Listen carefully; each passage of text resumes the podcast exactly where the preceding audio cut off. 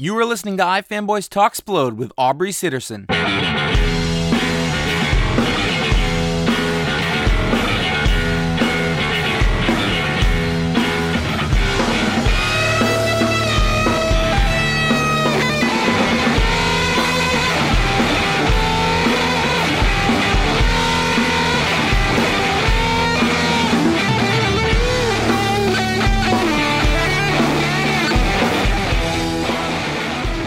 Josh Flanagan from iFanboy.com, and of course, thanks to our patrons, uh, we are getting Talksplodes regularly. Those are our creator interview podcasts, and this time we are talking to Aubrey Sitterson. Uh, Aubrey is writing the current ongoing G.I. Joe comic for IDW, um, but has been working in comics i- in lots of capacities for a while. He was an editor at Marvel for a long time, uh, and he worked with Robert Kirkman on Walking Dead. Uh, so he's got a lot of experience and fun stuff. You may also know him from his wrestling podcast, Straight Shoot. It could be all sorts of things. Well, let's get started. Welcome to iFanboys Talksplode. I'm Josh Flanagan, and I'm here today with Aubrey Sitterson. Talksplode. Right? It's one of those names I kind of regret in, res- in retrospect, but there it is. Just like I- iFanboy. I let's let's start off by talking about regrets. Uh, I, I We don't have that much I, time. I regret calling my my wrestling talk show Straight Shoot because it's like it's like a very like insidery kind of thing that and it's that's not really what the show is, but I it was like an old column I used to do for our mutual friend Chris Radke ah, at UGO. the it link. was and I, and I was thinking like you know I wanted alliter- I wanted to alliterate right? So I wanted like Sitterson's straight shoot straight shooting with Sitterson right? Like this whole Mhm. thing. And I just I don't know like I I had that already so I just felt I didn't feel like changing it but yeah. Regrets man. We, name me. We it, this was like we named it like 2000, so like iMac and iPod and whatever. Like we were like, what about e fanboy? We thought fanboy was funny because it was like a stupid term, but we were we were taking it back. And now you know, like t- 15 years later, it's just oh Jesus, why did I do like this? iFanboy honestly because it feels like iRobot to me like I know Yeah, no, there was that too. write it. Yep. Yeah, like like you guys write it with the lowercase i, so it's Yep. very much like the the Apple thing. But I don't know. Throw It's a the- comment there, man. it's the get fa- that get that Asimov pop. It- well, uh, Paul Cornell, uh, early on, like he he right when he was starting out in comics, like he went around recommending us to a bunch of like British sci-fi press, and he always spelled it with the comma, and we were like, "That's wrong, though." but He knew, man. That guy's a professional writer. yep, he knew. He knows. Uh, it was the fanboy part, really, more than the I part that Oh. kind of wore on us as we approached our middle age. Yeah. Uh, I don't know. You you you relax into things though, and you you, you own it, and it oh becomes. yeah, know. Totally. I don't know. there. I don't listen. I don't need you to make me feel better about this. Listen, don't beat yourself up, Josh. I wish you. You're a good guy. You do good work. I, I don't think you should let this get you down. So you are a guy who um, has been kicking around comics for a very long time. Oh man, Uh, that's a terrible way to open this. No, I- Regrets no, and then how old I am. no, no, no. That's not what I mean. I'm younger than you. How about that? A lot of people are younger than me. Sit on is it. not it's not a thing. but the point being, uh, you you were sort of in the background of stuff. Now you're you're known. You you have you have your podcast, right? We were just talking about. Um, you're writing GI Joe, and we're gonna get to that stuff. But but earlier you were behind the scenes working in comics. Like, how did that come about? What did you did you always want to write comics? Like, how did you end up getting into comics? So I I was always a comic book fan. Um, I was as a kid I was primarily comic strips. Uh, I was a big uh, Calvin and Hobbes, of course. I mean, it's like I don't know, nobody around our age, you know, even by around our age, I mean by like within like 15 years of our ages, uh, isn't a fan of Calvin and Hobbes. But uh, It's so biggest- good that it's universal. yeah, I mean, like I don't even want to talk about it because Sure. it's just obviously it's great. Whatever, move on. Uh, but no, um, Bloom County and Outland were my favorites as a kid, so I was very much a comic strip kid. Uh, comic books too, um, but it was mostly through my cousins because they just their dad got everything, and so I would read whatever they handed me. Um, I didn't. We moved around a lot, and I didn't have a lot of comics of my own for whatever reason. Uh, but when I was in college, I kind of fell down the rabbit hole. And a big part of that too was going to college in New York, right? So I grew up in Richmond, Virginia, and there weren't a whole lot of comic book stores. And there certainly weren't ones that were accessible for me as a kid to go hang out at, right? Um, like you couldn't hop on your bike and ride to a comic book store. But once I moved to New York, uh, there were awesome, amazing comic book shops everywhere, right? And this is 2001. And uh, I sort of felt uh, I sort of fell down the rabbit hole of comic stuff, right? And there wasn't like a, a concerted like reading order. It was just kind of whatever t- pickled like tickled my fancy or pickled my fancy. Uh, you know, Usagi Yojimbo was one, like Mhm. something I latched onto, and I read like all of those. and was super into it, but I I decided I realized while I was um, my original goal when I went to college was to become a philosophy professor, and then I met. why is why are we laughing? Why is that funny? Uh, It, it no, is. I, I don't. I don't even know if I know exactly why, but you know it is. uh, it's a little funny, yeah. Uh, It's I, like, it's really. It's like I don't want to work at all.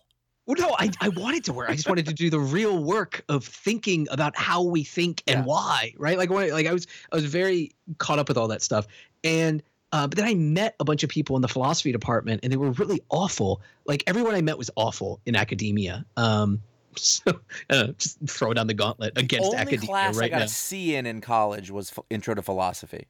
Yeah, I, I was like, um, fuck yeah, this. fuck them fuck them i'm with you. Uh no so like i was i didn't really it kind of really upended things really quickly for me. And um i i looked into things like ah, so this is again fuck academia. How about that? Uh i wanted to like i was like oh i should do something more practical. I should go into computer programming or uh engineering or like and i was just i had all these ideas of things i like i would like to do maybe and it was too late I had already gone one semester on the philosophy track, so I would have had to be in college for an extra year if I wanted to do these things um, which is just insane, right?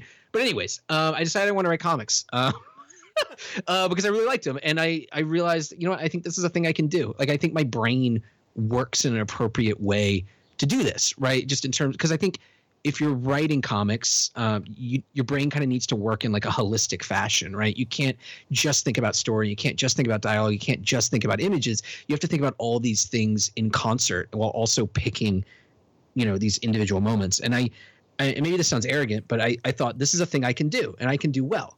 And I just I just thought that I could do it. And so I figured the best way to learn how to write comics would be to work at a company in a position where you're like involved intimately with every aspect of comics. And of course, that's editing. And so I got an internship in Marvel Comics. And after, I don't know, I think I interned for like two or three semesters. And uh, I got hi- I got hired as a part-time editorial assistant while I was still in college, and then brought on as a full-timer uh, when I graduated. Uh, it was very fortuitous that someone left like a week before I graduated, and so I was able to slide right into that role. There That's you go. kind of perfect. So you you like didn't work in anything. You went straight to working in comics. I went, yeah, absolutely, yeah. I started working in comics uh, when I was a like, I, you know, I cashed my first comics paycheck when I was a senior in college, Mhm. And then I, uh, and that was like a part-time one, and then went full-time immediately thereafter. Yes, sir. And the idea was I'm going to learn the tools of the trade and then I'm going to go and become a writer. I'm going to Exactly. Yeah. Exactly. Yeah. I, I That was wanted a thing learn. that seemed to happen a lot more in that era than it does now.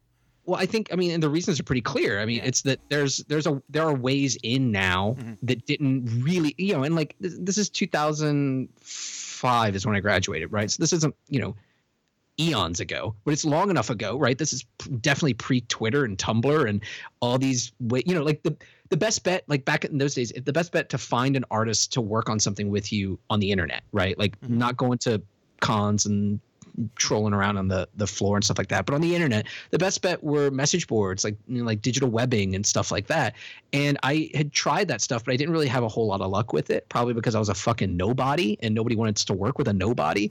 But I uh I can relate to that yeah, exactly. there. I, I haven't thought of digital webbing, and I just thought, oh. And I remember sending a tarot. I remember sending an email to Jamie McKelvie. On Just digital webbing. ter- I don't know if it's from there, but that era, just like, I like what that guy draws like. Yeah. Maybe he, maybe he'll be so enamored with my the ideas of some man he doesn't know across the world. Perhaps that'll that'll that'll win him over. it, Uh, it didn't work. Yeah, yeah. I mean, so like that that to me, it seemed like the most reasonable, expedient, best path to breaking in. Um, which now, you know, again in hindsight, it seems kind of absurd because there's just so many options now. Oh, but I don't think so at all. It wasn't. It wasn't was- the case. It wasn't the case then. I think it's a, it's it's it's incredibly logical, and it's it's funny because that was the thing for a while. I forgot that as being a route. You know that that you know that was some, that's Mark Waid route. That's you know tons of Yeah. guys from that. I mean, era. and, uh, Pete Tomasi. Yeah. Pete Tomasi, great example of that, right? I mean, and so here's the thing. I mean, it's odd because people say, "Oh, that's a route," or even that was the route, Mhm. uh, but it really wasn't, Mhm. right? Like if I if I could go back and tell young Aubrey, uh, I would say don't do that. I would say move move out of New York, move somewhere cheaper that you can then just do your comics on the side while having like another job that's you know um, subsidizes the comics. Because the fact of the matter is, uh, working as an editor and then leaving to go write, there's a stigma attached to it because there's so many guys who do it and try to do it. And I, I think that there's so that's one piece of the stigma. And another piece is that it wasn't that long ago in the institutional memory of places like Marvel and DC, especially Marvel, when you know half the line was written by editors and their pals up and down the offices, and it made for lousy comics, right? So there's yeah. like this reluctance to. I think there's this fear of nepotism accusations, and there's a reluctance to go back to that, right? Um, and which I get, but the upshot of that was that, you know, my thought was, you know, I'm going to spend three years at Marvel. I'm going to do my time. I'm going to figure things out. I'm going to learn about every aspect of comic book production and promotion and PR and stuff. And I did, right? I learned an immense amount. And I don't regret it, but it didn't put me in a spot to become a successful writer afterwards. And if anything, I think it kind of kneecapped my progress a little bit, um, which I'm just like, I, I remember uh, there was a quote from Dan Slott, um, which I always thought was really funny um, and apt, right? Which was that you know, he had been an editor at Marvel. He had been he worked under Fabian Nicieza, like doing Star Comics and stuff like that. And he'd written stuff while he was there. But even him having written stuff while he was there, having written comics for Marvel Comics, the the, the swimsuit issue, right? that was written by Dan Slott. Uh, even him, he had he had to leave and wait like a decade before he could come back and actually get consistent work. And he said that you know he had to wait for people to forget that he actually worked there, which is which is I, I, don't know. It's it, it feels true to me you know because it's taken me it's taken me this long to kind of really get a foothold. Um, and i'm not i don't i'm not i'm not angry i'm not bitter because honestly i'm doing a lot you know if i had left marvel and they gave me an ongoing series it would have been nowhere near as good as gi joe is now right? So it's so like in you know uh long term it works out fine. But yeah man it, it was a very frustrating thing for me for a really long time that you know i don't think that it doesn't logic so we'll get into the philosophy stuff. It doesn't logically follow that all editors are going to be good writers but i do think that there's a there's reason to believe that if you've spent years working as an editor there are things that you understand about comics more than your average bear does. Um, so and there's also no reason to expect that a former editor would be a bad writer either right?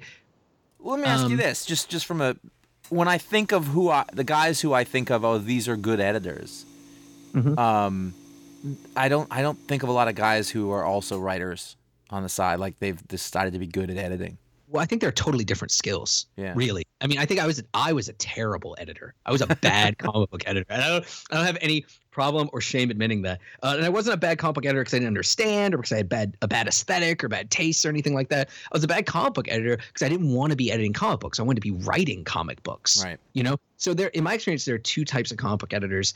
Uh, there are the people who hire the the right people for the job and then try and assist them in doing the best version of their book that they possibly can, right? And that's the good comic book editor.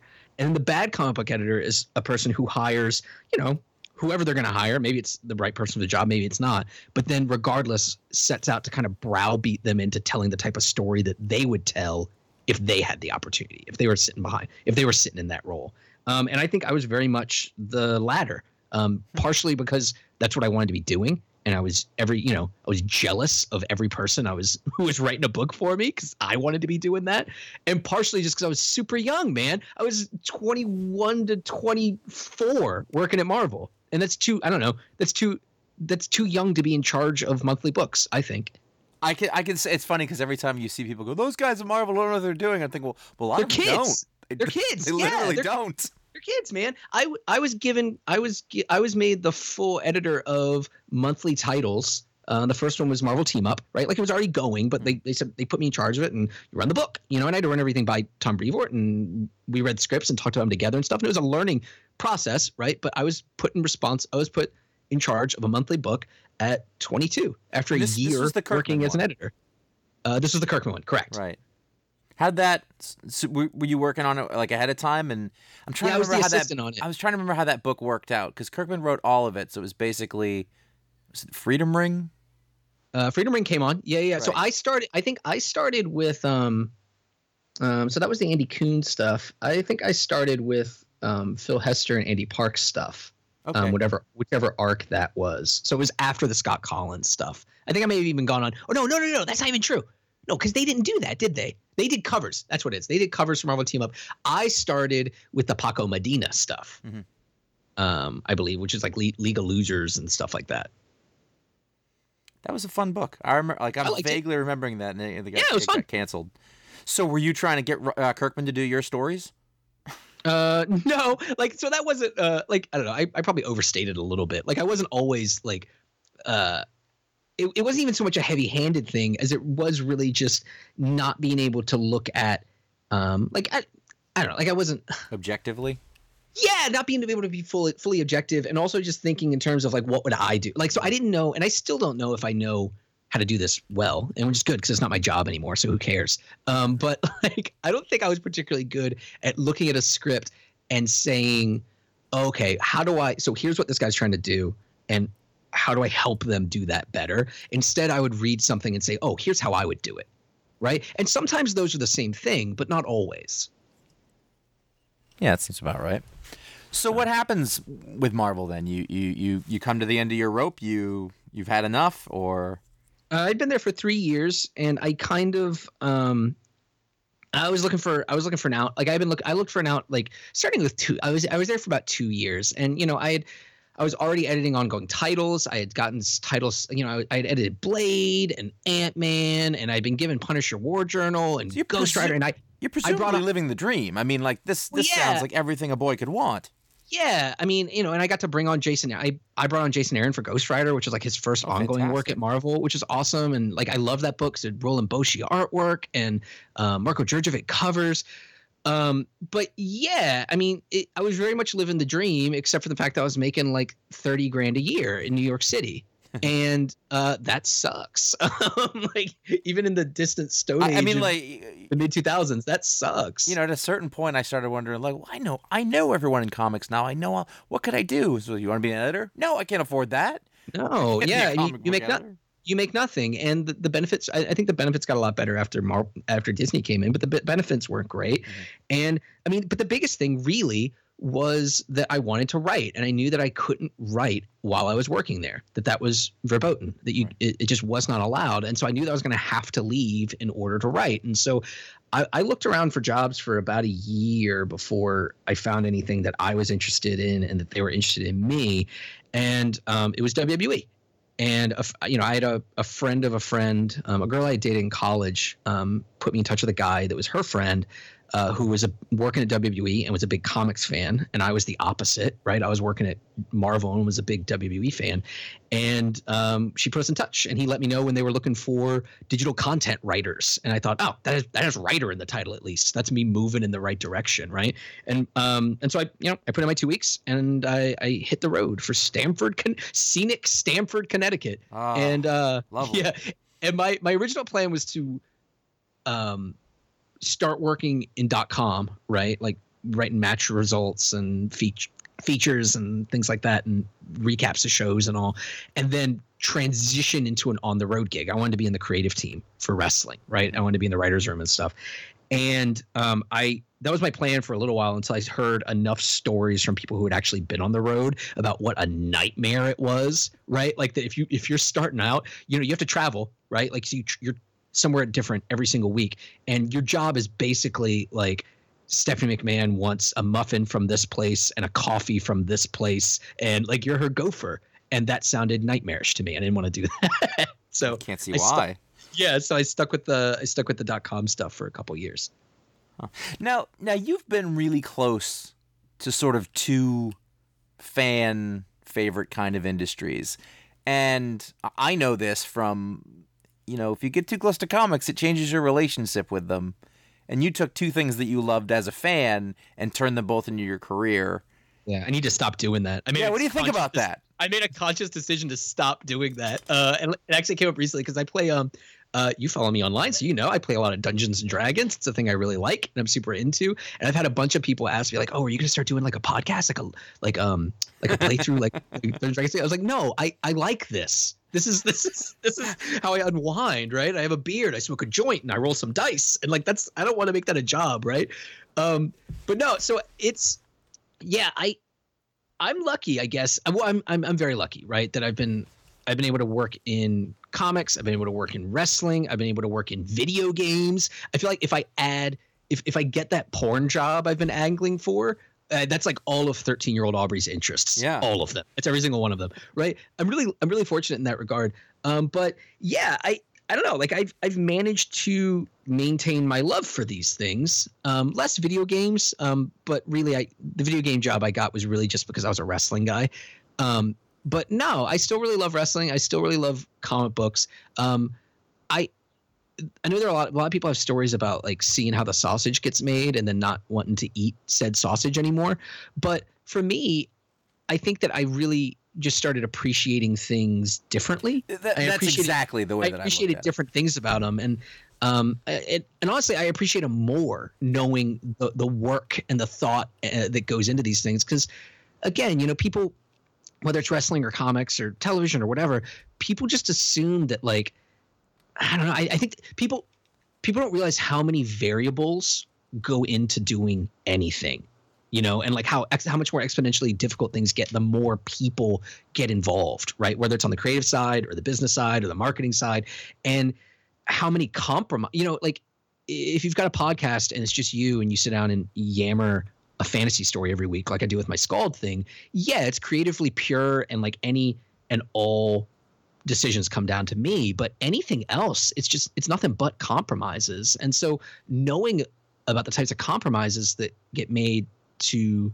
produce comics or wrestling or whatever makes me all the more impressed when good stuff comes out of it. when somebody Sure. manages to get Oh, sure. something good made, you know, it makes me even more impressed by it. I'll tell you though, man, after I left Marvel, I had to like um I had to do like rehabilitative therapy on my critical faculty uh, because I had so it's it's a few things, right? Like um not everything that not everything that any editor puts out is great. That's just the simple fact of the matter, Sure. right? Um, for one reason or another, and there, like as I said before, there are a lot of variables. Um, but in order to like cut down on the cognitive dissonance of you working this job where you work really like excessive hours and you're not getting paid very well in a very expensive city, you have to justify it to yourself. And the way you do it is by saying, "Oh, well, I'm making good, I'm doing good work." That's how I did it, at least, right?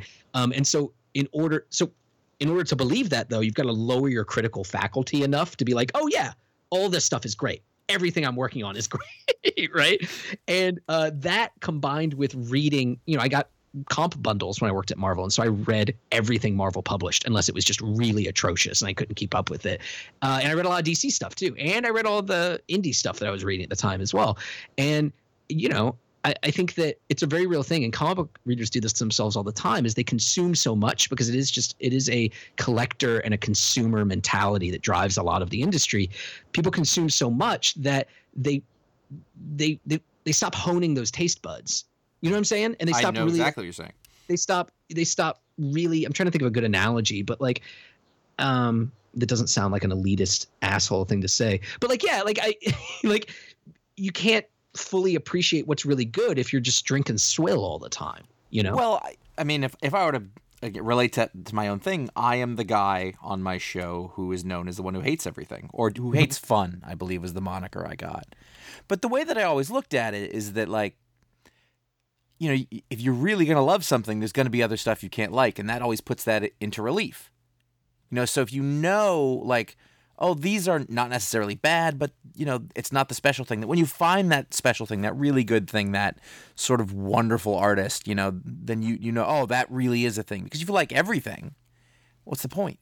Yeah, no, I agree. I mean, I think the trick though, I mean, so I was that guy for a really long time too. I was that guy when I worked at Marvel. And I think part of it is just being a younger guy Sure. and just full of piss and vinegar and other bodily fluids. Uh, but I, I think I got a reputation for being like I know I did around the offices as being this Debbie Downer anti just hating everything right and just really sour on everything and it, it was because I, I had that I had that thought process, but then I took it to the extent of like, oh well, you know, we need to we all need to like cultivate our critical faculties, and we need to, we, you know, this is our job. Our job is to determine what is good and to make things that are good. So we we have to be constantly questioning and like have the, like the highest, most rigorous standards. And I think that the thing that I learned That doesn't Much sound like later. Marvel comics. uh, it was when I was there. It was Sure. when I was steering the ship. Uh, but no, as, as an assistant editor, uh, but no, like the thing that I learned much later and I wish I had learned sooner, and I wish somebody had like sat down and explained to me is that yeah, man, you don't have to like everything. In fact, don't like everything. That's stupid, right? And it's a lie, you know, if you do. Um, but what's the point of talking about things you don't like? Totally. like honestly like what's the point right like you're not like and, and people say oh well you know you need to have critics and reviewers yeah you're not roger ebert right you're you're a guy on you're a guy on twitter with 140 characters right? And it's not so much like a, a moral thing of like oh you can't say bad things about art that you don't like. It's more just like a mental health issue for me. It's it's it's a a mental health issue right? Because it just it stresses me out if i'm talking about shit that sucks all the time. And b it's a it's a branding decision too right? Like not to be like asshole marketer guy but no, I, people don't like people who complain all the time are not well liked right? Nobody wants to hear that. People would much rather hear you yammer about stuff you really dig than stuff you really hate. And that's kind of been like the guiding philosophy on my my wrestling talk show Mhm. for the past three years is you know i mean it's we started off only talking about raw right which is now which is a three hour show. And the thing i always said was like listen it's a three hour show and it's got they employ some of the best wrestlers in the world. There's got to be something good on it every week. And not everything's good and it's not good from start to finish. It's never good from start to finish but that's fine. We'll just talk about the good stuff. And it's it's a much more it's a much more gratifying way to look at things. And also honestly i found that i learn a lot more by looking at things that way. Like i would rather instead of like picking apart and nitpicking and critiquing something i would much rather talk about why something's good. You know and that goes for wrestling and comics and tv and movies and music. Like i would much rather you know I mean, because i think that's more interesting. And also i think it's illuminating for me as a creator right if i know okay well this is a good wrestling match and what's good about it like what works okay well how can i use that in my writing like that's a that's a much more educational thing for me Let me. I'm. I want to get to straight shoot. Um, but let me table it for a minute and put a button on the uh, on the on the Marvel stuff and actually comic editing. Um, but so now, in retrospect, as Yeah. you look back at that time, sort of working working there, you know, the sort of big mainstream machine of comics. What like what did you what do you think you pulled out of it now that you didn't realize at the time? Like like as you're looking back at it, like that is helping you now make comics or even make content, you know, in other sort of forms. Yeah. Um, so hey, just to, I, I should have said this up front, just like um, to put like a timeline on things, just so people know. Uh, I started I started working as assistant editor, and one of the first books I was credited on was House of M. Right, was like issue three or four of House of M. Right, and then I was at the big retreats where we planned Secret Invasion, and I was involved with like the planning for Brand New Day for Spider Man. Mhm. Right, so just just so people understand timeline, right? Just roughly. so that's- I was there throughout all the Civil War stuff and um, you know, like the one last day. Is that what it's called? one more day. one day. final one more day? Was that I it? I Whatever. think. Who cares? It was one more brand new day and one more. I don't know. They had explained. It doesn't matter. It doesn't matter. Uh, but yeah, so uh to answer was They, stalling. You. That was me stalling to answer your question. Uh I think the th- the biggest takeaway from me, and like this wasn't a thing that I really realized at the time, but it's something I keep in mind always now. Whenever I'm replying to an e- email from an editor, whenever I'm reading something from an editor, um, whether it's notes or scheduling or I'm waiting to hear back from somebody. You mentioned it earlier. Like a lot, uh, they're really young. A lot of them are really young. A lot of them don't haven't had a chance to really figure things out yet, and um, they deserve the benefit of the doubt. Which sounds like a like I mean, everybody deserves the benefit of the doubt. but Totally. definitely young assistant editors deserve the benefit of the doubt because they're getting pulled in a million directions.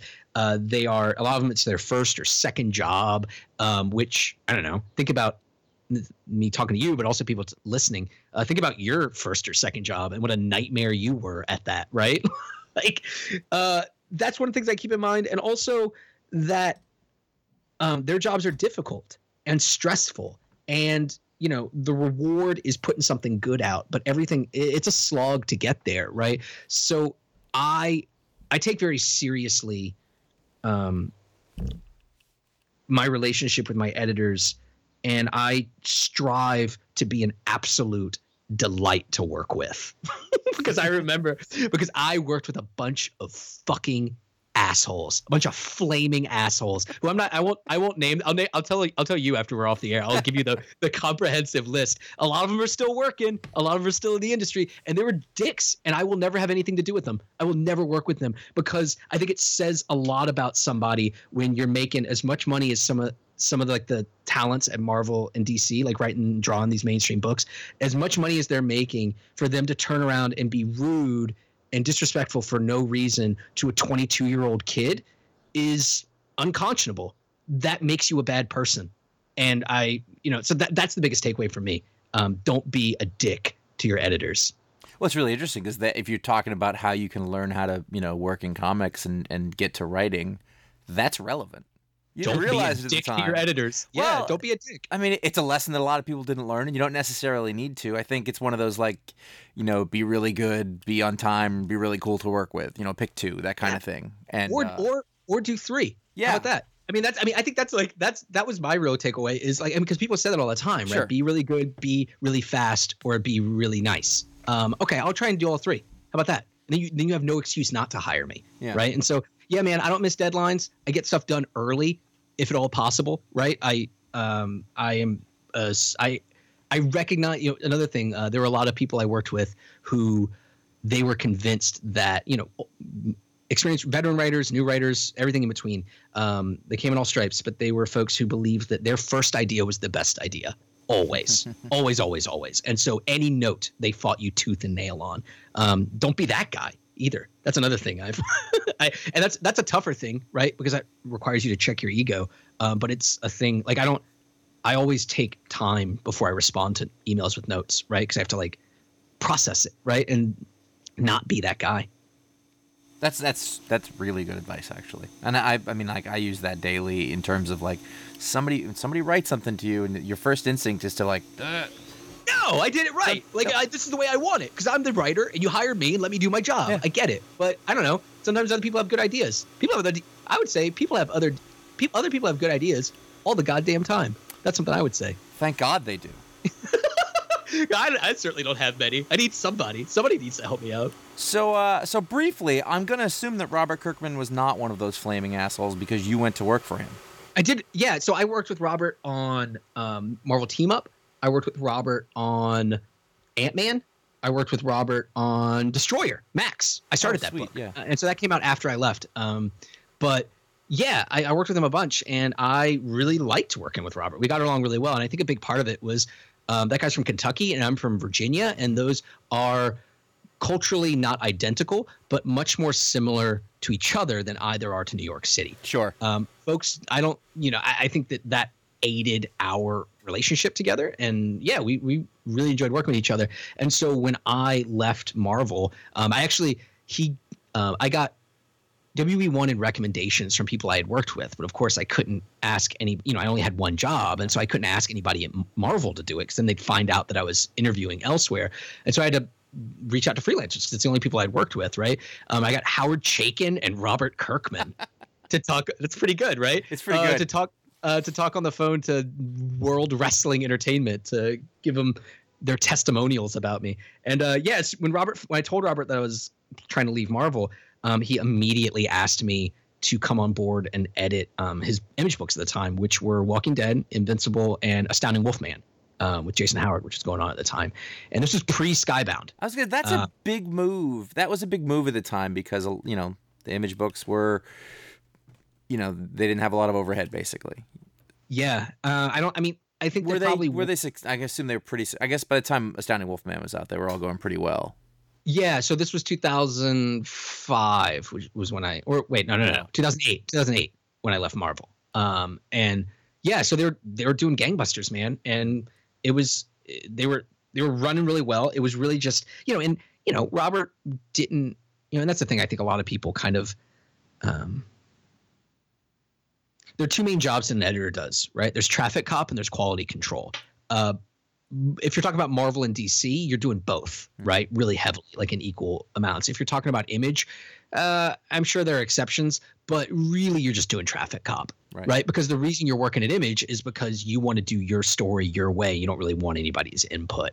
Um, so I was a traffic cop for I wasn't, you know, I wasn't reviewing outlines for Mhm. Walking Dead or you know anything like that. Like I would look through, I would read through lettering and look for typos and stuff like that. Uh, but I, it wasn't the same job as what I was doing at Marvel. Um, and I, because I wouldn't have had time because I was also working at WWE while I was doing that. Um, so I was really more than anything keeping everybody on schedule to make sure the books could come out on time because it, they're being, you know, they're being drawn by Charlie Adlard and Ryan Ottley and Jason Howard, who those are monthly guys. And so it was really just a matter of keeping everybody on schedule and aware of their dates. And so I did that uh, for about two years while I was working at WWE.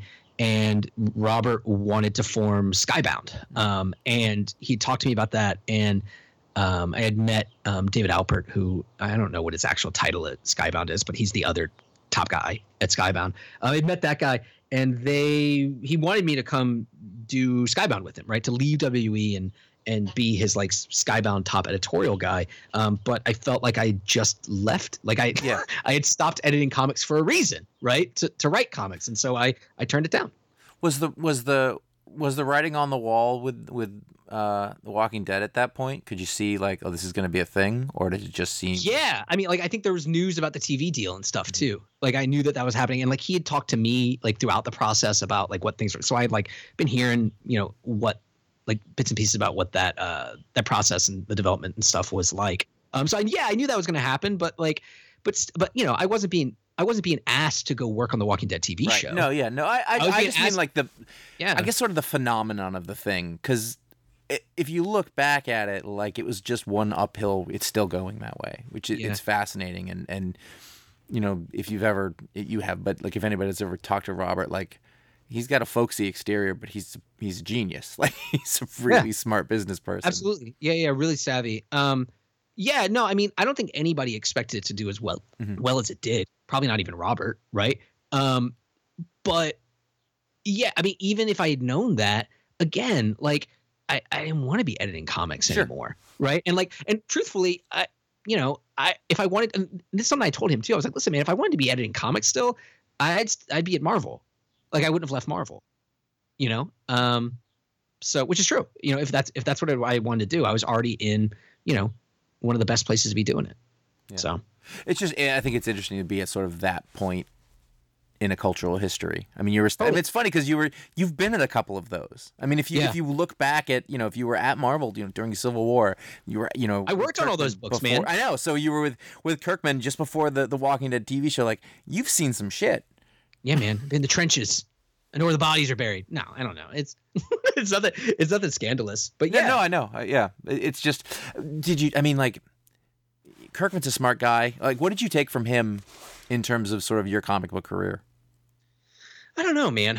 Um, it's it's interesting. Um, I'm not Robert, right? And I'm not Yeah. the type of ri- writer he is. And I'm not. Um, I don't know. I'm just not Robert. Um, I think that this one of the smartest things about Robert, and I don't think people talk about this enough, is I mean, it's the, it's the smart thing about anybody who's truly successful, and it's not you know, it's not so much their ideas, it's not so much the opportunities they've gotten, it's not so much the you know what they did a b c and d to get here. It's none i mean like all that stuff plays a role sure but the most important thing is when you have an opportunity you grab it and you squeeze the fucking life out of it right? Um and so it's so I, that's been a big takeaway for me right? And something i've tried to really um embody with gi joe right? Which was a really big deal for me and is still a really big deal for me right? To be writing you know i've been kicking around comics um, since you know 2004 right? I started working professionally in comics right? So it's been a minute. Um, but to a lot of people i'm you know an unknown quantity right? Because i haven't really written that much published stuff. Lots of short stories here Which is the point I made at the beginning of this conversation. Not calling you old. yeah.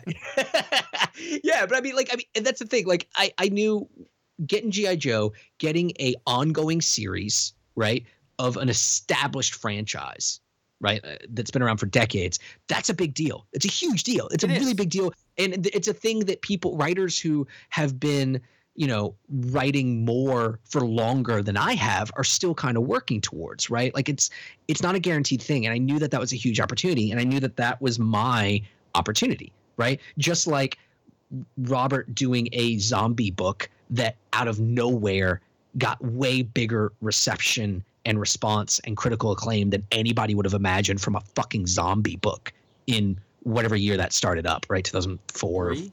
Three, something like that. Yeah. Like just, and then that was his opportunity. That was his window. You know, like G.I. Joe was a really big, like, leap forward for me. And I've been trying, I've been doing my best to, you know, not just, you know, because it's not just a matter of writing the best book you can, because that's not, um, oh, dude, I'll give you another Chris Radke thing. Um, our mutual friend Chris Radke. Uh, when I was working for him at UGO, you know, he was talking to me about how it used to be that your job was done once you wrote something. Now your job is done once everybody's seen it. right? And I mean, it's a very Radke thing to say if you know him. We just restricted our audience huge just to people who know Chris Radke, but it's true, right? And like that's something I take really seriously, just in terms of um, promoting my shit and doing podcasts and doing interviews and doing anything I can to get the word out about this thing because this is my opportunity and this is the this is the big step forward. Well, yeah, it used to be the thing about uh, self-publishing or really any kind of writing was, you know, the hard work was getting the thing done, and now that's I'm going to say 40, 45% of the work. Tops, you know. There's Yeah. so much competition. There's like cuz I work in self-publishing. I worked, you know, in in uh, self-published digital comics for a while, which is a grave mine, graveyard of just failure. Because It's a grave mine. It's Grave worse. mine. It's Yeah. worse than a graveyard. Yeah. It's just a grave mine. They just dump the bodies down into it in a quarry. you step on it and it explodes. But, uh, but the point is like there would be a lot of people who would put their book up and be like, "How come no one's buying it?" And it's like, "Oh, you don't have the cl- you don't have the slightest clue." Because who the fuck are you? Yeah. Yeah, because, because you're nobody. That's why. Yeah, that was not true. the official response, but that was the intent.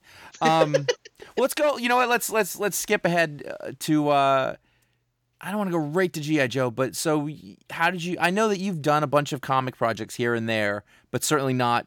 You know, you couldn't live on it uh, for Right. for a while. Was your mind always just like what? What do you want to do with comics? Like what? What was your idea? What was your plan to go through and, and get comic book work? man so when i left marvel you know my my plan was to do what you know everybody was doing at the time which was you get an image book right um, you bootstrap yourself up with that Mhm. and then everybody realizes how brilliant you are and then brian bendis invites you to his um, call of duty games on xbox live and then bingo bango dunzo you're writing a marvel event right like that's that was for me like i thought that was like the path and that's what i needed to be doing um, and I tried for years to get uh, an image book done. Um, it was a nightmare um, because, like, as you can probably imagine, as people, uh, I feel like probably a lot of people listening to your show have worked on submissions or tried to work with artists or tried to work with writers, and um, it's terrible. It's awful um, because, I mean, at least for me, because I didn't have money to pay people, right? If you've got this you know steady other job and you've got money to hire people i'm sure it's a lot easier but i didn't and so i was asked i had to ask people to work on spec um, or you know for nothing for peanuts right and inevitably and again i'm not going to name the names but like a lot of them are working at marvel and stuff now um, these guys like i would find you know i would go digging around i would go to cons i would go to deviantart i would you know hang like troll twitter and like look at um, like images and reach out to people and talk them up and talk on the phone and develop story ideas and write scripts and plots and outlines and go back and forth and make sure it's something they wanted to draw. And I'd send it to them and then uh, I wouldn't hear from them for two or three months and they wouldn't respond to me. And then I'd see their name in like solicits because they got a Marvel gig. Right. Um, that happened to me all the time. And I, I don't know, like the, the silver lining is that I've had, I have great taste, Josh. Right. I, I was, I've, actually noticed that. The, all through this, I've been thinking that, wow, you're a little ahead of your time on some of that stuff. Which, Yeah. which, by the way, for a guy who is as young as you going to comics, that's actually really impressive because it took me, I think, a lot longer to sort of be like, oh, this is what's good and why. Yeah, I mean that's that's definitely a takeaway from Marvel though, dude. Spending three years every single day working at comics and figuring out what I remember one time like I just didn't get it. I was like, Tom Brevoort, I was like, Tom, what makes a good anchor? Because I have no idea. Sure. Right? Like I, I like I could tell you the Difference I like that you're between- in the job and ask that. well, I mean that's dude, it's on the job training, right? Sure. That's what happens. You can hire 21 year old kids right out of college who um, have no artistic training or background, right? So you have to learn all that stuff. But um, yeah, like I, it was a nightmare, and I, I, I couldn't get people to work with me. And then I did get people to work with me, I couldn't get them to finish the job. And then on the like a few occasions where I actually got them to finish the job, I sent it off to Image, and I knew Eric Stephenson from working with um, Kirkman. I'd send it off to Eric, and he'd say nope, and there you go. and like and now there are a lot more options right there's boom idw will take creator stuff black mask like at the time there weren't really if you wanted to do truly creator owned stuff and also i had i knew too that like i mean i think there were some other places but they were not well regarded And yeah, You they know, weren't you- they weren't step because I mean I was basically doing the same thing you're talking about at the same time. yeah it sucks It Um, sucked. it sucked. And it, it blew me out of it. Like I was like, all right, I I quit. I give. Yeah, I mean, and like I, I thought that was gonna be the path, just because that was the path that I'd seen so many Yeah. folks follow. And you'd even And seen them up out- close to be like, well, they're not even that good. So Wait, say again? you'd even seen a lot of them up close to be like, well, they're not even that good. So yeah, yeah, exactly. I'll be fine. And some of these are re- some of these guys are really rude to me on the internet um, or on email. uh, but I'm not gonna do that. But yeah, um, it it sucked, and I did that for years. And I would get, you know, and the other thing that was really frustrating too, as a guy trying to break in, is, you know, I would get a short story here or there, or I would do like a Marvel licensed comic, or I would do like a DC backup, or I did a um, me and Zach Howard did a King. So at DC, I was I did like a I did a Superman backup like for like an 80 page giant or 100 page giant. I don't know how how big the particular giant was. Um, and then I did, and people everybody liked it. Everybody said really nice things. Everybody was super into it. And so the next thing, I got a one shot. It was like a Secret Six fill in, um, and I did it with Zach Howard, and it was all about um, King Shark in his native Hawaii.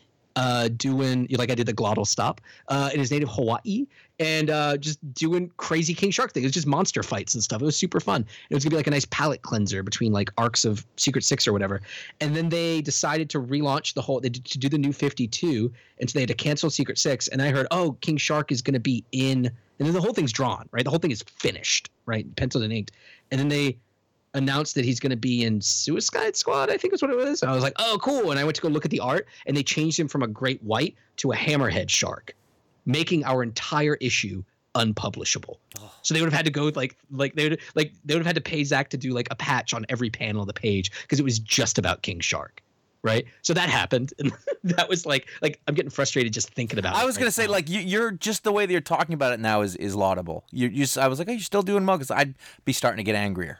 Well, I was. I mean, I was furious, Yeah. right? I mean, how could I not be? Because that was supposed to be. Because I had done everything. I had done everything I was supposed to do, Sure. right? Like I, I had some. worked at Marvel. I had learned how things work. I had been working on pitches. I've been making connections. I did a short story everybody liked, so they gave me a longer story, and I was fully man. It was so good, and everybody really enjoyed it. And my in my head, I believed, you know what?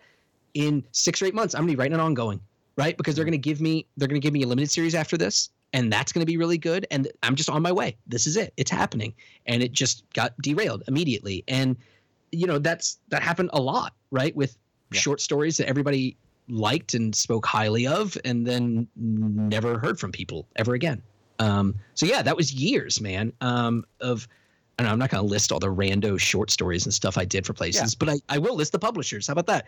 Uh, Marvel, DC, IDW, um, Image, um, Viz. I, I was writing volumes of like these kids, like adapt. It was like this.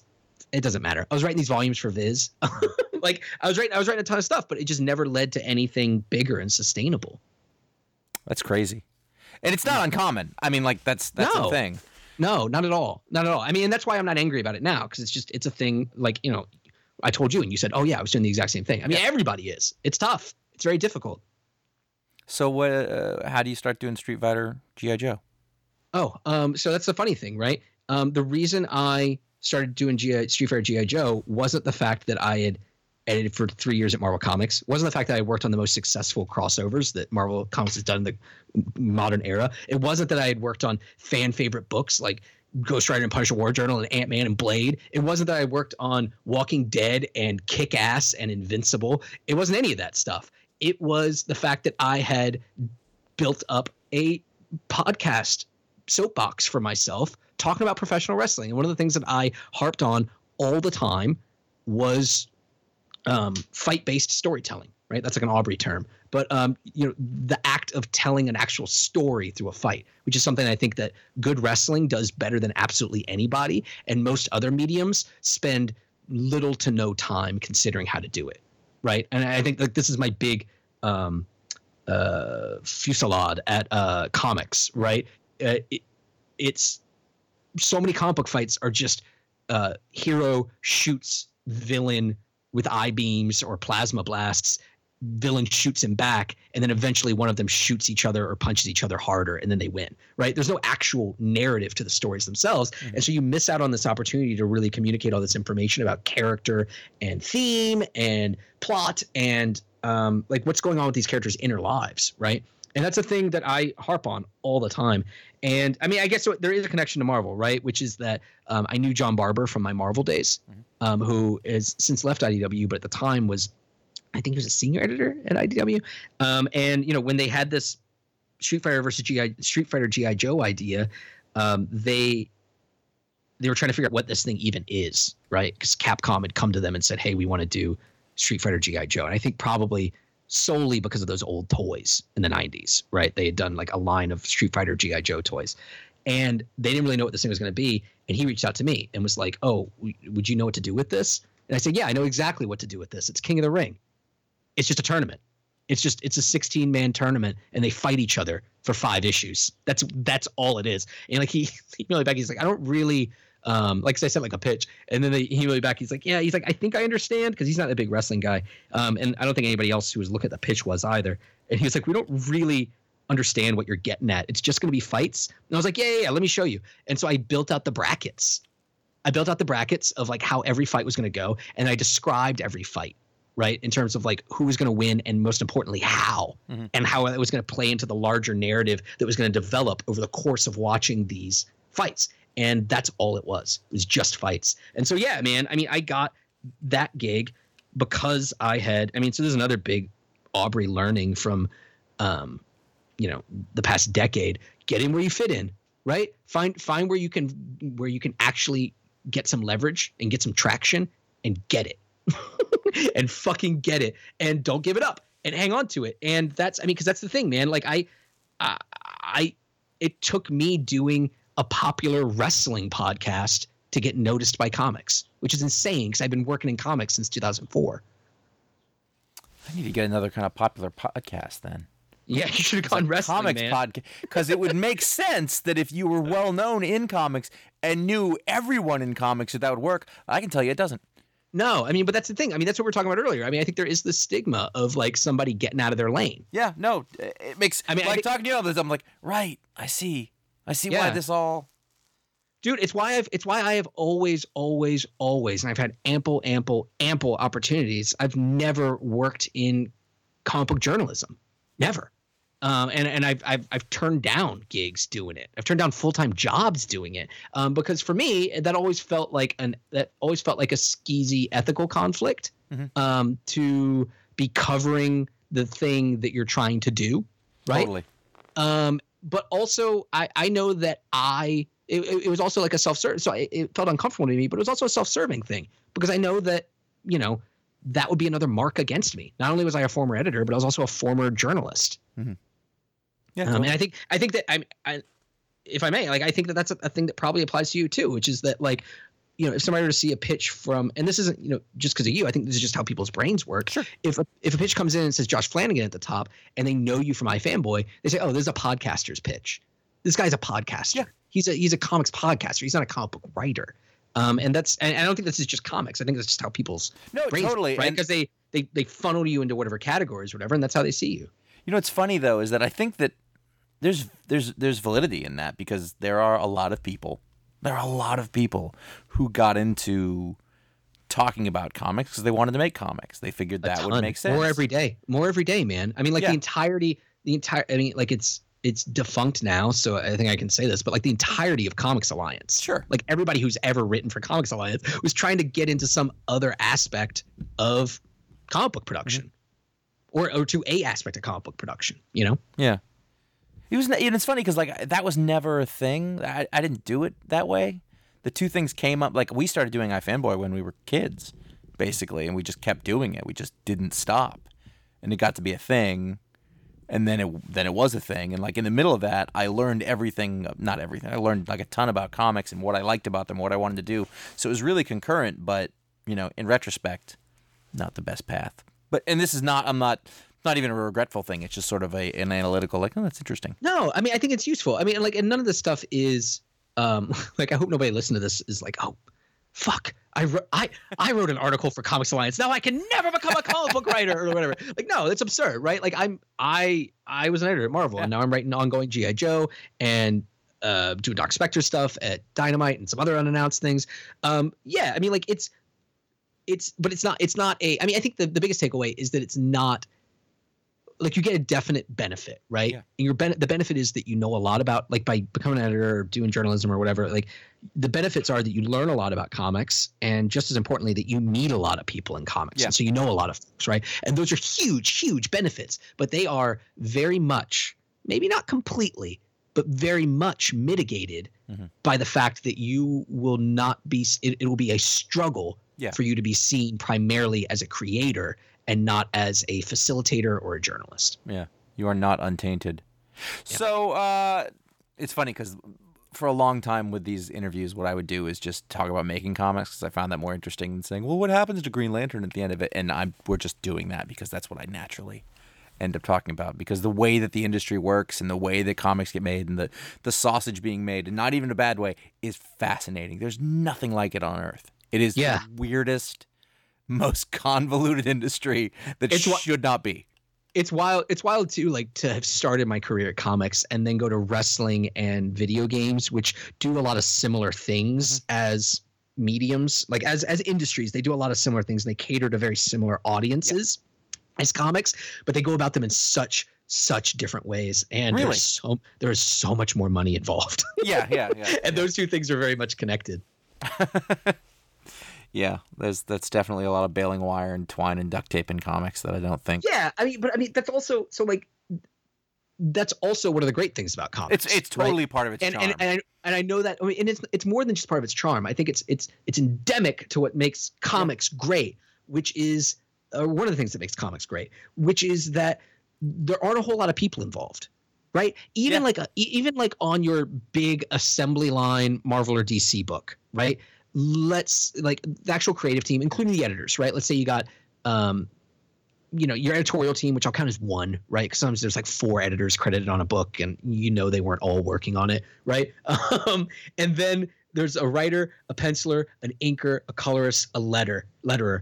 That's six people. Mm-hmm. That's six people working on a comic. And I know that sounds a lot like a lot to people who are like web comics purists or you know Kirby did it all or whatever, you know.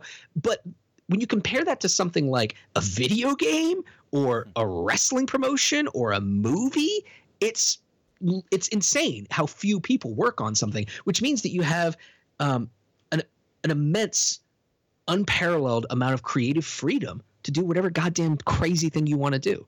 Which I, I think is more than just part of comics charm. I think it's part of what makes comics a great medium. It, yeah, I mean, it's the thing that you, you can kind of do anything. There's a low barrier to entry, yeah. which is, I mean, and, and that's part of it. Neato. Um, so, uh, so going from Street Fighter, I'm, I'm going. I'm, we're steering us back. Uh, yeah, so going in. from Street Fighter back to uh, back to GI Joe. The next thing up, you're doing another. You did another crossover, and then that turns into an ongoing GI Joe series. So have you made it now? Uh, no. Okay. no. Um, no, Josh. No. So, but uh, but you know what? GI Joe is a thing that is that is, you know, a, the person, a boy who is my age, is uh, sort of near and dear to my heart. I've read a bunch of different iterations. I read the '80s comics. I've read, you know, IDW's brought them back a couple of times, um, and people who listen to us definitely know it too. So I'm reading along. But what do you? What, how do you describe your take on on GI Joe now? I know it is different than what many of us are used to. Absolutely, yeah. I mean, and that's by design, right? And so sure. I. Hasbro really liked what I did with the GI Joe characters in Street Fighter GI Joe, and they suggested me to write it, uh, to write the new GI Joe coming out of like the Revolution crossover and stuff, right? And they asked me, you IDW asked me for a pitch, uh, and IDW asked me if I wanted to do it, and I said, of course. Although honestly, I was kind of a little, um, I was kind of a little floored because like I, um, I loved the GI Joe cartoon and the GI Joe action figures as a kid. Uh, I'm a little younger than you, as I believe we mentioned earlier on. I missed the the 80s Hama GI Joe stuff. I didn't I read, read that them stuff later. Until, yeah, I mean, I didn't read them until I was an adult, and so they don't really have the same. They're great, and they hold up yeah. way better than most stuff from that era. Totally. Um, but it does it doesn't have like the the nostalgic place in my heart that the, the cartoons and the action figures and stuff sure. do, right? And so I asked IDW to send me the entire run of GI Joe that they had done, right? And I'd read a lot of that stuff as it was coming out, but not all of it. And I wanted to refresh myself, and I wanted to more than anything make sure that I didn't pitch them something that they had already done before, right? I didn't want to be that asshole. So uh, I read everything. And I plowed through like 8,000 pages of G.I. Joe in like two weeks. And I I got like halfway through it and I emailed John and Carlos, right? John, who was still my editor at the time, and Carlos, who uh, w- would become my editor. Um, I emailed those guys and I said, man, I'm reading this thing and I need to talk with y'all about what you expect from this. Because if what you expect from my G.I. Joe is what y'all have done before, which is a lot of like real world military stuff and people arguing about like bullet caliber and call signs and mm. communications protocol and just like all this like real world military stuff and like setting off nukes and uh, people bleeding out and getting mowed down by gunfire and explosion. Like if that's what you guys want, I don't know if I'm the right guy to do it. I just don't know if I can, and I certainly don't want to. Like it's just not something that interests me with GI Joe, right? Um, and they replied and they said, no, that's not what we want.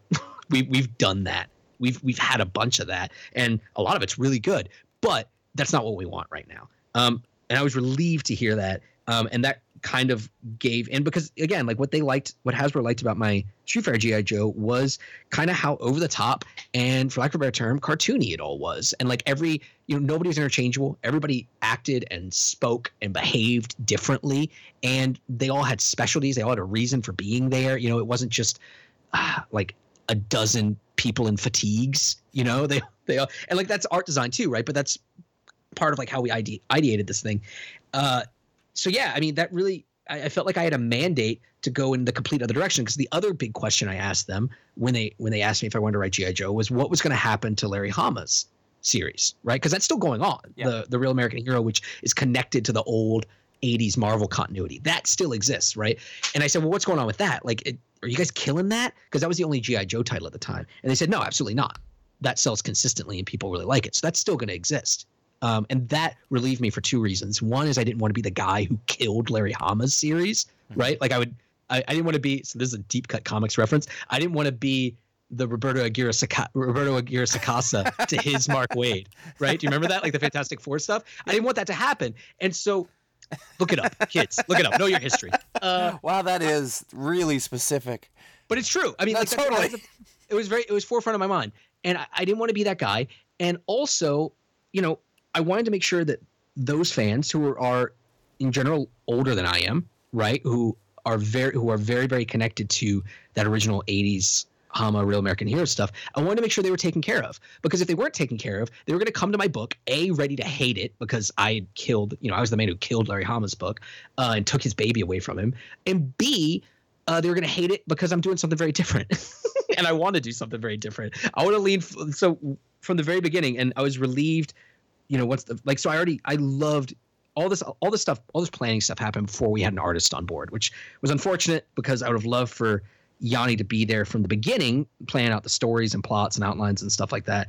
Um, but just the nature of comics and especially licensed comics, you need all these approvals. The the timing didn't work on it. So by the time we got once we got Yanni on board and we had kind of hashed out the gotten approval on the outline and everything one of the first conversations with him i was like listen man i don't know what your familiarity is with gi joe but for me it's the it's the sunbow cartoon series. Like that's what i think of when i think about gi joe. And he's and yanni's younger than i am. And he was like oh yeah me too.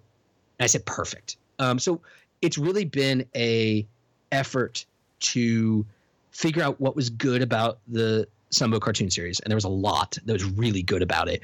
And figure out how to make that accessible and acceptable to contemporary comic book readers. Um, and so, like the there were a few big takeaways when I went back and rewatched a lot of those Sunbow um, cartoons, and one of them was just how optimistic everything is, and how these these are actual real heroes. They're real American heroes, right? But they they're not backbiting each other. They're not mean to each other. They're not making they're not making tough moral decisions where there's no right answer. No, they're heroes and they're confident in their abilities and th- they can save the day without compromising their morals, right? So that was a big that was a big guiding thing to me. The other thing was just how much plot there was in those old Sunbow hmm. cartoons. and it, it is just from one set piece to another, right? And the funniest thing about it, and honestly, as much as I love the cartoons, what I love now, what I love more now as an adult are the recaps at the top because they're like 40 seconds and they just it's just a list of crazy ass shit that happened. Last time on GI Joe, Roadblock was grabbed by vines and Fatal Fluffy showed up and then Zartan and it's just like a list of just lunacy and they have to get it out as quickly as possible because there's another 20 minutes of lunacy coming at you. And so that was a big thing for me is I wanted to just be constant big visual awesome set pieces. And then the the final one was you know how likable and young all of these characters seem to me now right? Like as a kid i was like these are adults. Yeah. but now looking back at it it's like no they're kids and it should be kids because it's military right? And it's and so like in my head the gi joe team they're in their 20s like maybe scarlett is in her early 30s because she's leading it but they're young. Um, they're young and they are happy and they're having a good time because they're the best in the world.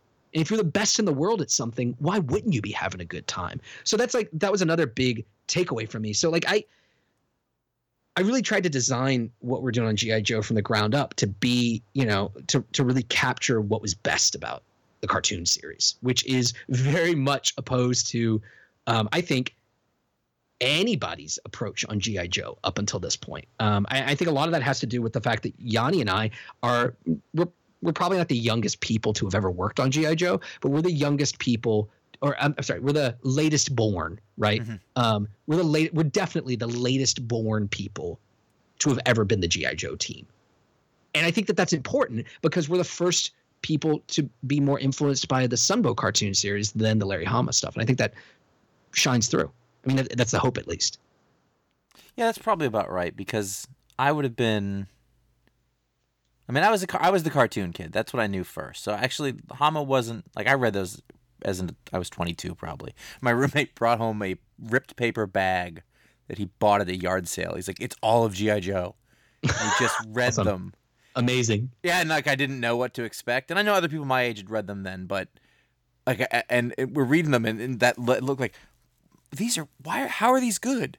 Yeah, really, really good. You know, Really good. and it's in Yeah. retrospect, oh, it's a guy working out all this fucking Vietnam shit. I, I, that that is just peppered all over all of it. Because you look Totally. backwards, which is fascinating.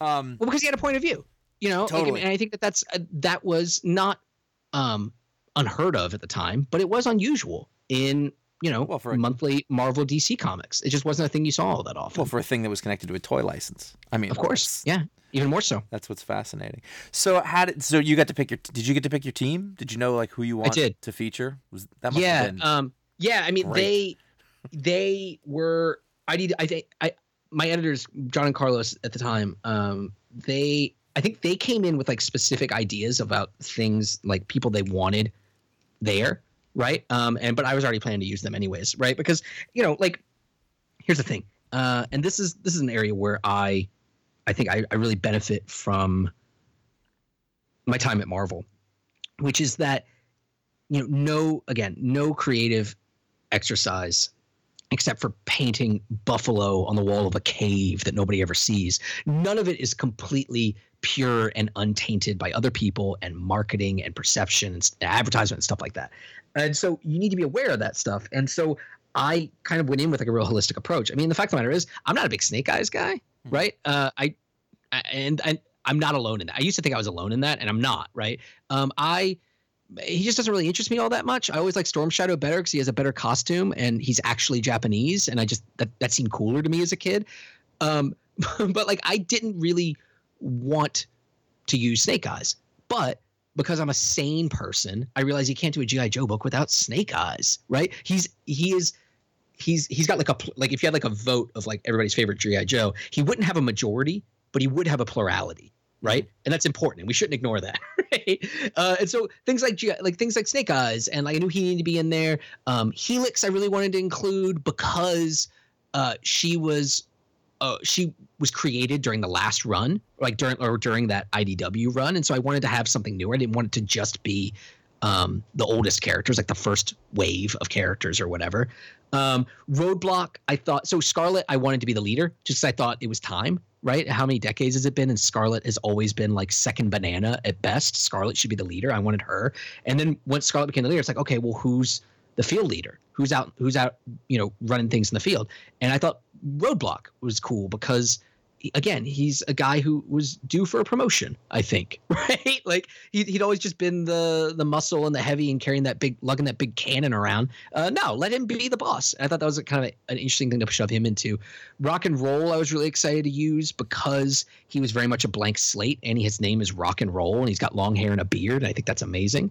Um, Uh, and so, like, because he's such a blank slate, though, we were able to do a lot of new weird things with him, which I think if you've been reading the series, you picked up on some of that. Yeah. Quick, quick kick I wanted to use uh, because I love kung fu movies.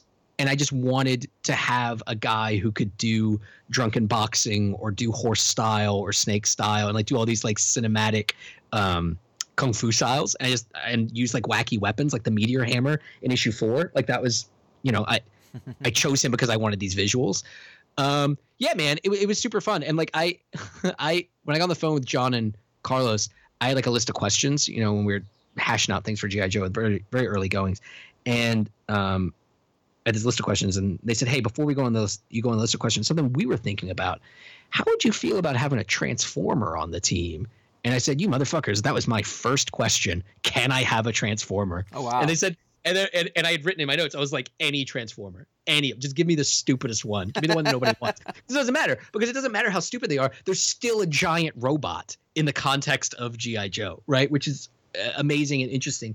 And they said, well, you, you know, who would you want ideally? And I said, well, obviously I want Starscream because he's the best one, right? And they, because he's, because he's, you know, he's a traitor and he's like second command. He's got the voice and he's, he's a, he's a jet, so it makes sense. And they said, well, we can't have Starscream because we're doing things with him. Uh, what about Skywarp? And I said, perfect. And so I, have said this a bunch of places, but um, Skywarp, I wanted, like, I wanted a villainous character, right? Um, because I wanted them to be our Vegeta, which is a Dragon Ball Z reference, right? Um, are you a Dragon Ball Z guy? I barely understood that. So no, okay. because so you're, you're young. This is uh, this is a thing that Dragon, you know, a lot of uh, X Men does it all the time too, right? Sabretooth, yeah. um, Namor, Magneto, Magneto right? Emma Frost, yeah, the whole. Thing. Yeah, exactly. They do it all the time too. But Dragon Ball Z did it all the time. Practically every villain that was fought in Dragon Ball Z just got defeated and then got reformed and became a good guy. Um, but most of them immediately turned into like goofy comic book relief characters. Most of them, not all. Mm-hmm. Um, and or got softened because they like they took a real liking to Goku's son, like Piccolo did or whatever.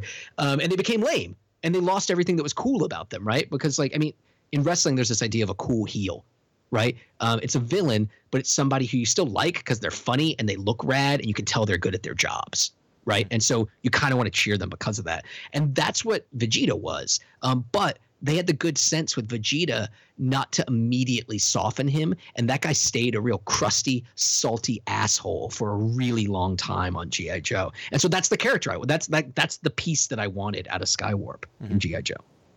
I, I guess I for me the immediate visual of it works so well because he's so much larger than them. and he's like, a jet. He's right. A jet. Well, no, the jet is like like I was I'm I'm remember those being introduced and think, well, the jets look cooler than everything, and literally not being able to afford that one. Yeah. Like, oh, that was twenty five dollars. I can't get that one. But there's that. But there is the visual of like they're huge, and it doesn't even make sense. Practically, like, where would he go? Where would he be? Well, they're in a they're in the converted Nemesis, which is the the ship that the the Decepticons brought to the U.S. or to, Amer- to America, uh, the world, Earth. So there's room, right? I just I just like the idea of being on the team with a guy and you come up to his ankle, and you have to be like, "Hey, pay attention to me," and he already looks down on them anyway. It makes for funny. It makes for really funny visuals, and this is a cool thing about comics too, um, because if you were doing that in a film, I mean, I know the the Transformers films do that, and I've I've only seen the first one because I don't like them. Um, but it's always weird, right? Like it's always like you you need like Bumblebee to like get down on a knee to chit chat with Shia LaBeouf or whatever. It's always just very awkward and stilted because otherwise you have to pull the camera back so far to make this thing work. But with comics, there's all these ways around it, right? You can do these like like these jagged diagonal panels to show them talking to each other and like interacting with each other. Um, or you can do uh, what smart comic book artists do all the time is they cheat and they they draw things that are impossible, right? like that's one of the great things about comics is things don't have to be consistent panel to panel. In fact, sometimes you're better served by them not being consistent panel to panel. And so I I've seen some people complain about it, which tickles me. It it, it thrills me um, because it's something that I love. But you know, of course, Yanni doesn't draw him consistently scaled in every panel because it would be stupid. It would be lou- it would be lousy if he did that. And you don't need to because Megatron is never the right size, so it's fine. No, dude. There's precedent. Uh, like, this is one of my pet peeves, and I, I think like um, so I'm a huge Liefeld fan of his art and the guy. I love that guy. Um, but um, so that's just something it's important for people to know about me. Get it right out there. Um, That tracks. That what- makes sense to me. I, I can. I yeah, can, no, I, I mean it, it all fits together. Uh, but one of the things that I think like is there are a lot of stupid things that people say about Liefeld and his art, but one of the stupidest is, well, look at that costume. That's impossible. And you know, it, when you look at it in this panel, it's got this pouch here, but then you look at that panel, and there's no way that that pouch could be there because logically, blah, blah, blah, who cares? Who gives a shit? Who gives a shit? Because it's not a movie. If if this was a movie, yeah, that would be a concern. But it's not. It's a comic book. So as long as each moment holds its own and looks awesome and serves the role that it's supposed to in the book, it doesn't matter, right? Right, Josh? I, I, yes, that's correct. Get me yelling about Liefeld. Do it. I have You already did. It's done. It's done. Listen, everybody has a, a taste, and that's fine. Everybody has a taste. That's Uh, if he's he's in your taste, that that all seems to track. That's fine. It's not necessarily my thing, but I understand. A younger me, a younger me would have been like, "Oh, that sucks." Now I go, "Yeah, okay, I see that. That's fine." Yeah. I don't have time to be upset about what other people like. You're not gonna bait me. No, so I, would, uh, I wouldn't how, dare. I wouldn't dare. how long? Uh, how long have we got this GI Joe thing going on? Like, how far out are you planned? Uh, well, it's going on until they kick me off of it. Right. Um, and I am planning year two right now. Nice. Yeah. Is as much fun as I think it should be. Yeah, absolutely. Um, it's a, it's it's a thrill. I got to I was I read issue six lettering today, and I looked at um, Yanni's issue seven pencils today, and it's a treat. It's it's amazing. Yeah, man. I mean, it's and the, the team is so good. I mean, Yanni's. I was a fan of Yanni's from Prophet, which I loved. Um, I I think I actually worked with Lovern, who's our colorist, Lovern Kindzierski. Um, I worked with him at Marvel. I think he colored some stuff that Paul Pope did for us. Um, but yeah, dude, like those guys have created an aesthetic for mainstream action adventure com and the mainstream U.S. action adventure comics. I don't think anybody's seen before. Um, and it's it's one of the biggest. So for me, writing, you know, there's a bunch of different comic stuff I'd like to do, right? And I'm doing a big nonfiction graphic novel right now at um at like a trade publisher that's unannounced. I, I wish I could. I'll tell you about it offline. Mhm. Um, but I'm doing that. I'm doing some miniseries. I'm doing like the Doc Spectre backups for Dynamite, and all that stuff is great, and I love it. I, I'm, you know, I, really fortunate right now to be working only on things that I'm passionate about and actually give a shit about, right? Which is which is new for me, and I think it's unusual for most people, right? Because this capitalist system. We'll get into that offline. Man, man um capitalism is what i call it but um i'm really fortunate but there's a reason like I, for me writing an ongoing series an ongoing monthly series that's the holy grail that's the best way to do this job because you get a chance to grow right if you write a graphic novel you it gets drawn but if you write a monthly comic you get to take into account you know so not, not only have I learned how to write for Yanni and Lovern better, like my scripts now are very different than they were initially because I didn't know how to work with those guys. Mhm. Now, now I, you know, and we've, as a team, we've discovered things that we can do really effectively, like just little, little, little techniques and tricks and stuff that we can, that I'll, I will call for now. And I'll be like, Lovern, do this thing in the colors that I see you do sometimes, right? Do that in this panel.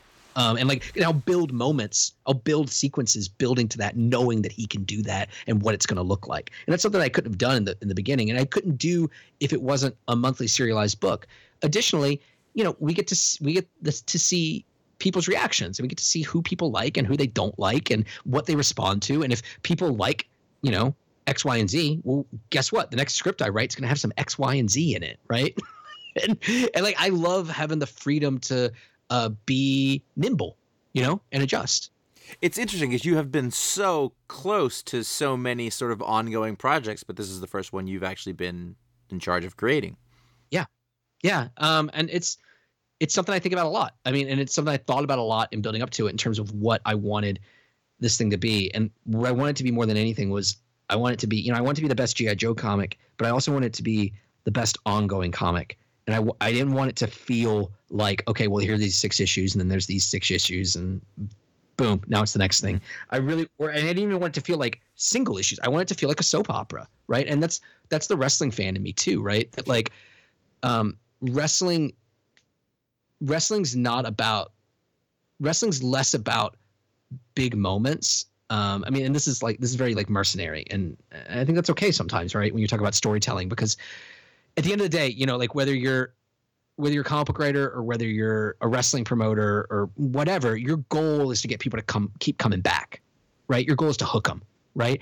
And the way you do that is by is by like you're doing these two opposite things, right? Giving them what they want, um, but in a way that they didn't expect, and also refuse and also making them expect things and then not giving it to them, right? because you need a reason to come back next month. If I just wrote an issue where just you got everything you wanted, you'd be like, oh yeah, that's pretty good, and you'd never think about it again.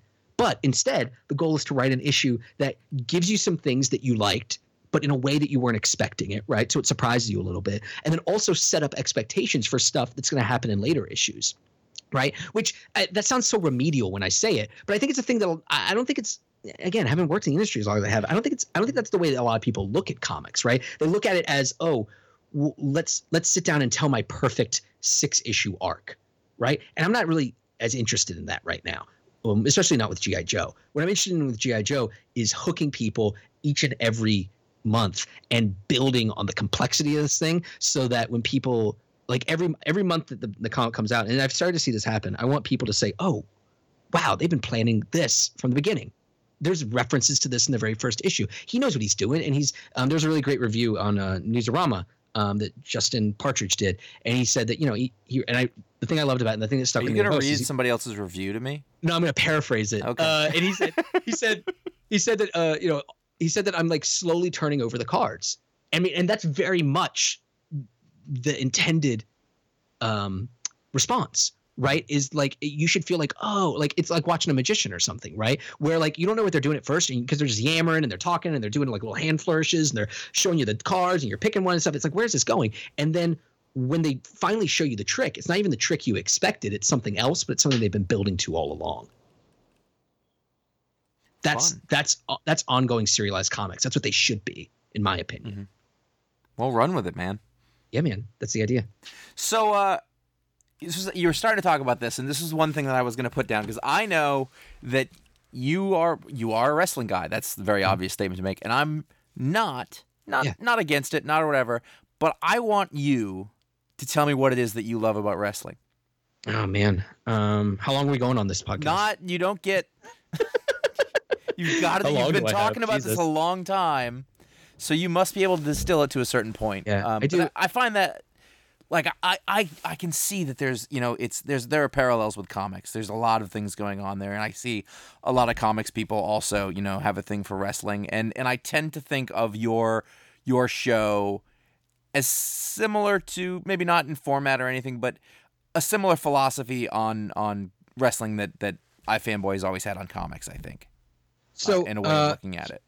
Here's here's what I like about wrestling. It's not what everybody likes about wrestling, and I would be, I would even go further and say it's not what most comic book fans like about wrestling. I think that so by way of contrast, but the things that a lot of comic book fans like about wrestling is they like that it's um, you know it's a big power fantasy soap opera. It's like superheroes, right? Um, but it's live action, it's televised, and they're like real life superheroes. And they wear these crazy outfits, and um, people like the camp, right? Um, they like the athleticism.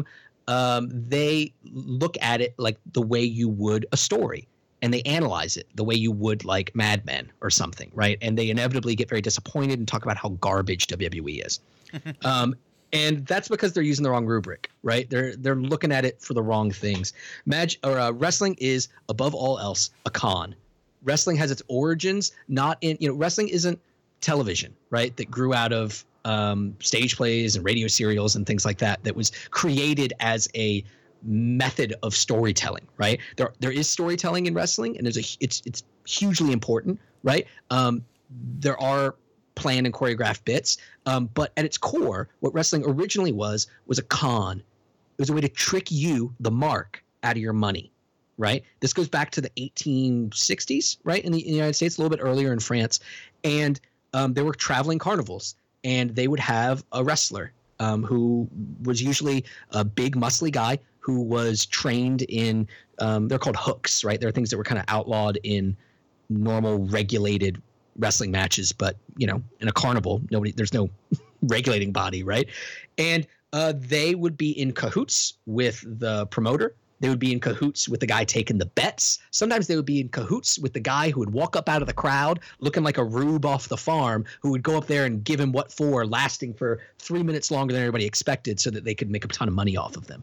Wrestling has been fixed and orchestrated since the 1860s right it does not it does not have its origins in it is not a fixed version of mma it is not a live action version of comic book storytelling it is a con it's a trick right? It's like it's like a magic trick. It works the exact same way that a magic trick does.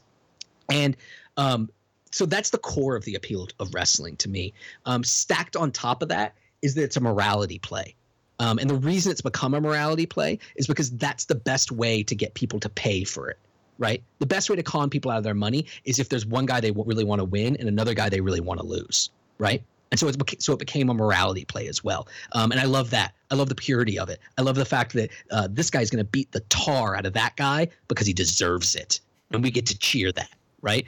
And that's and that brings me to the third thing that's that I love about it, and the third thing that makes wrestling great is it's violent. It is cathartic and it is um, it is the it is a pure when done properly it is a pure expression of rage of justified rage and comeuppance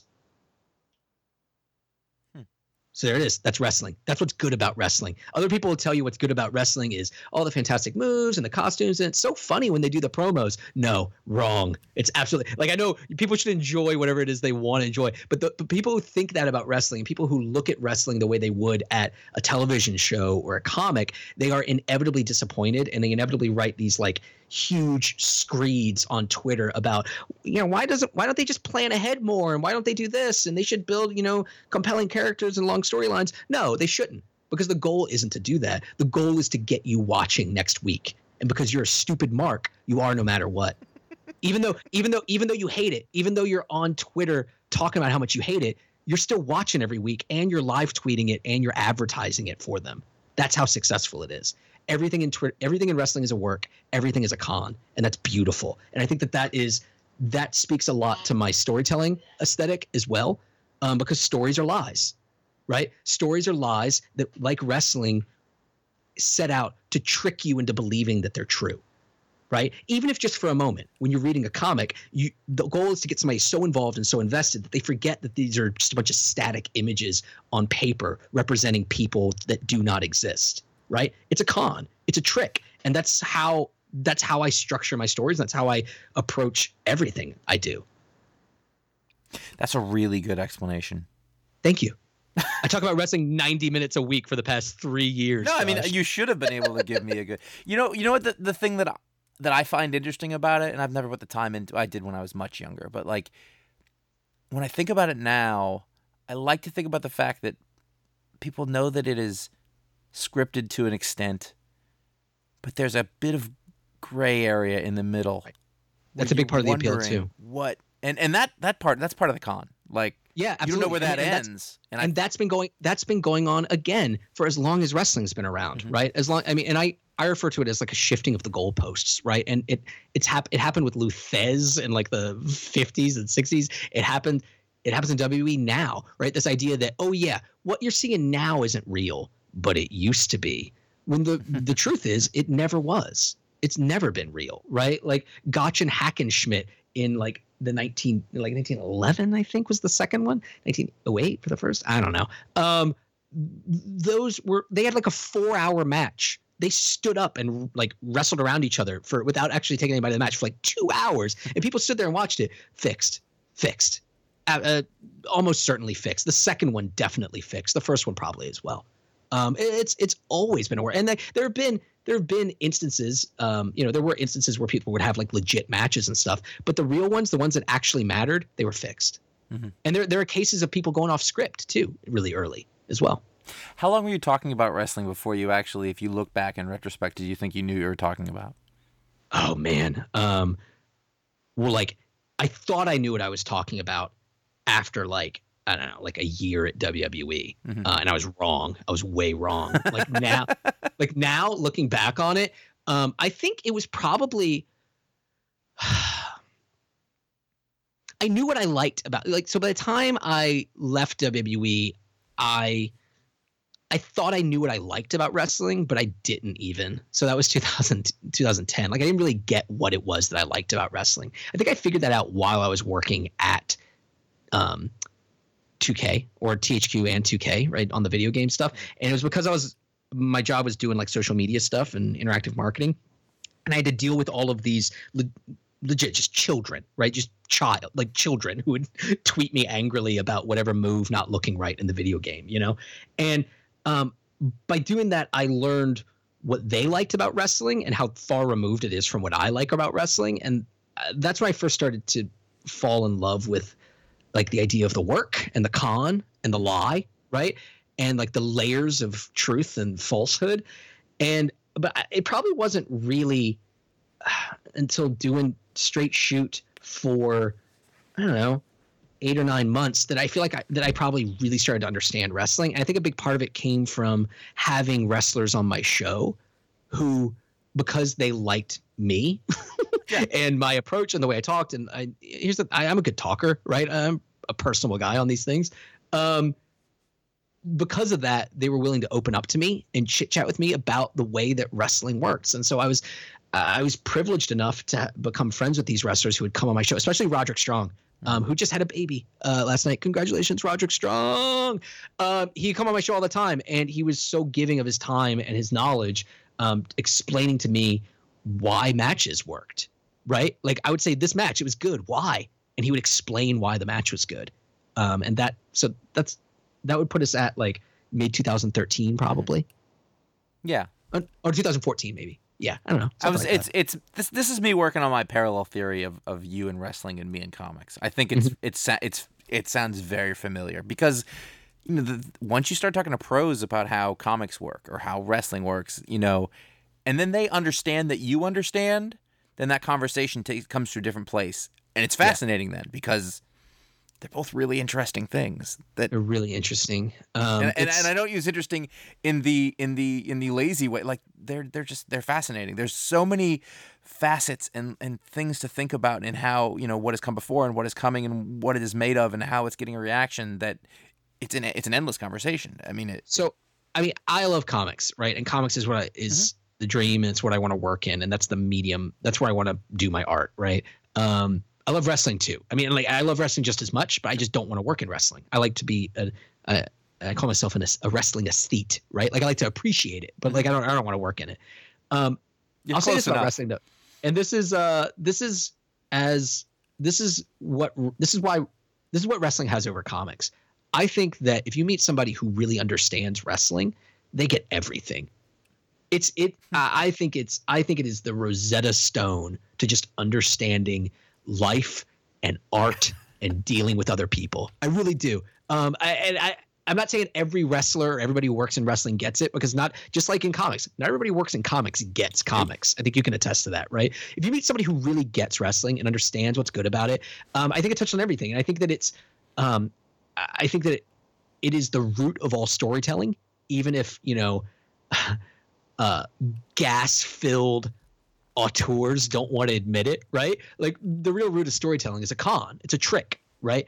And um, I think that's beautiful, and I think that's great, and I think it even like man, it it touches on like chaos magic stuff, right? Which, which, is very popular in comic circles, right? You know, because Grant Morrison and like kind of trickle down from there, right? Like the whole idea of chaos magic is that you know nothing's real except for what works, and if it works, great right? It's all nonsense, but find something that works and then do it. And that's that's wrestling, right? It's all nonsense. It's all a work. But if you find the things that are effective, if you find the things that get people coming in and plunking their money down, that's good and that's valuable and that's, you know, it's to be lauded.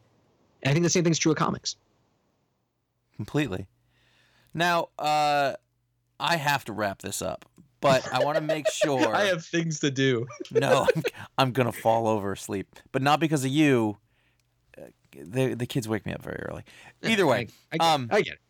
No, uh, but I, I want to make sure that I, I just want to give uh, you a chance to also just really quickly describe what Skald is because I think this is also laudable.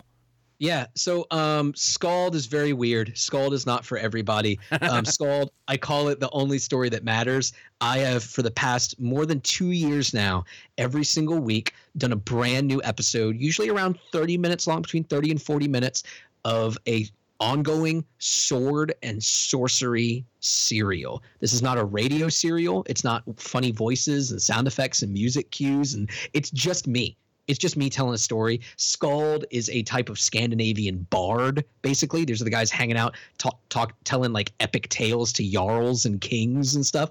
And it is just a big shit kicking Moorcock and Robert E. Howard influenced psychedelic, brutal, mean, nihilistic fantasy story. And I do it in one take.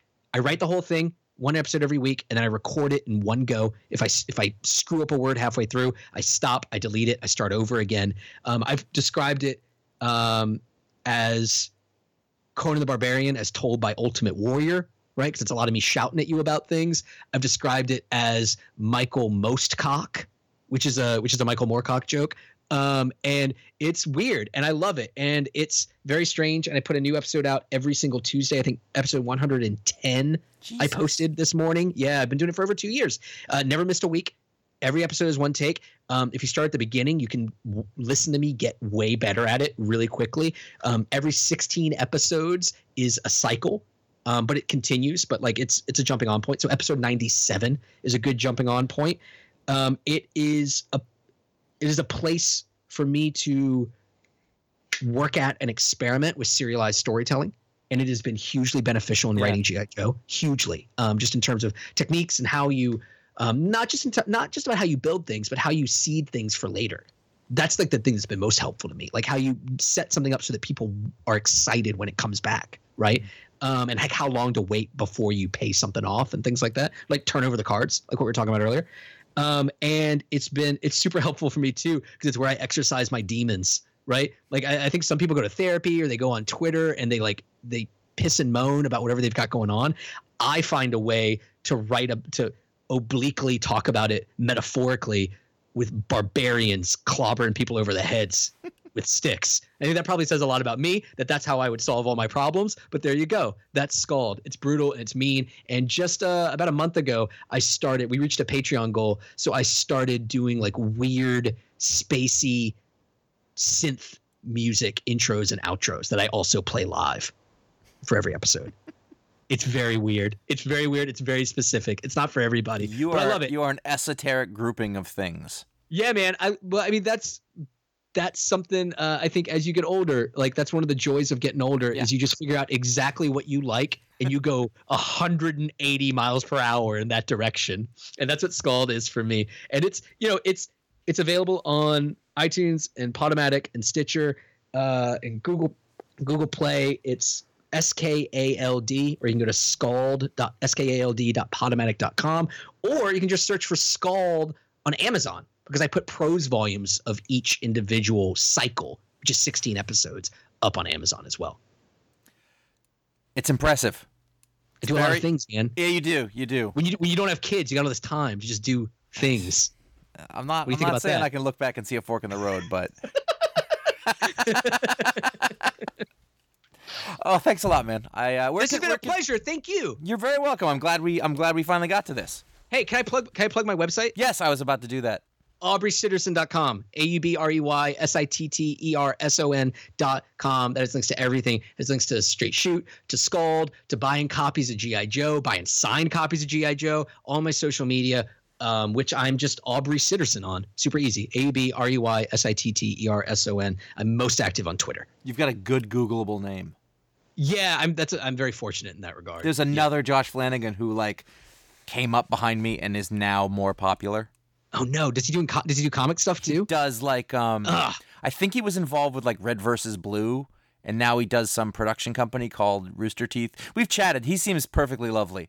He's got to go. But We he's now the first it. he's the first Google result and I Oh, had it for years. I remember go. getting it. I remember being able to search my name and be the first guy all the time. I was like, I've done it. And then one day I was like, wait a minute. Who is this? Who is this jabroni? Who's Yeah. unseated me? It was horrible. But it's okay because I, you know, I don't have to focus on that anymore. It's fine. No, no, no. That's not what. Well, you've got kids. You've got kids. I It's do. oh, I don't want that to be my identity. Anyway, We'll talk. We'll, we'll cover this. We'll fix this offline. You Yeah, should. You should do your Skald. yeah, I've, I've sort of have, but metaphorically. Um, all right, man. Thank you so much. Really Thank fun. you. And that is going to do it for another Talksplode. I want to thank Aubrey for talking to me. Talking. He can talk, I kid. You can go see him at aubreysitterson.com or you can follow him on Twitter and you know how the internet works. It's not a big deal. You can go to ifanboy.com. You can comment on this show. Of course, you can also go to ifanboy.com slash support and you can find out how to become a patron, supporting shows like this and other goals we have in the future for more um, really good comic talk stuff. Thanks very much, and we'll talk to you later.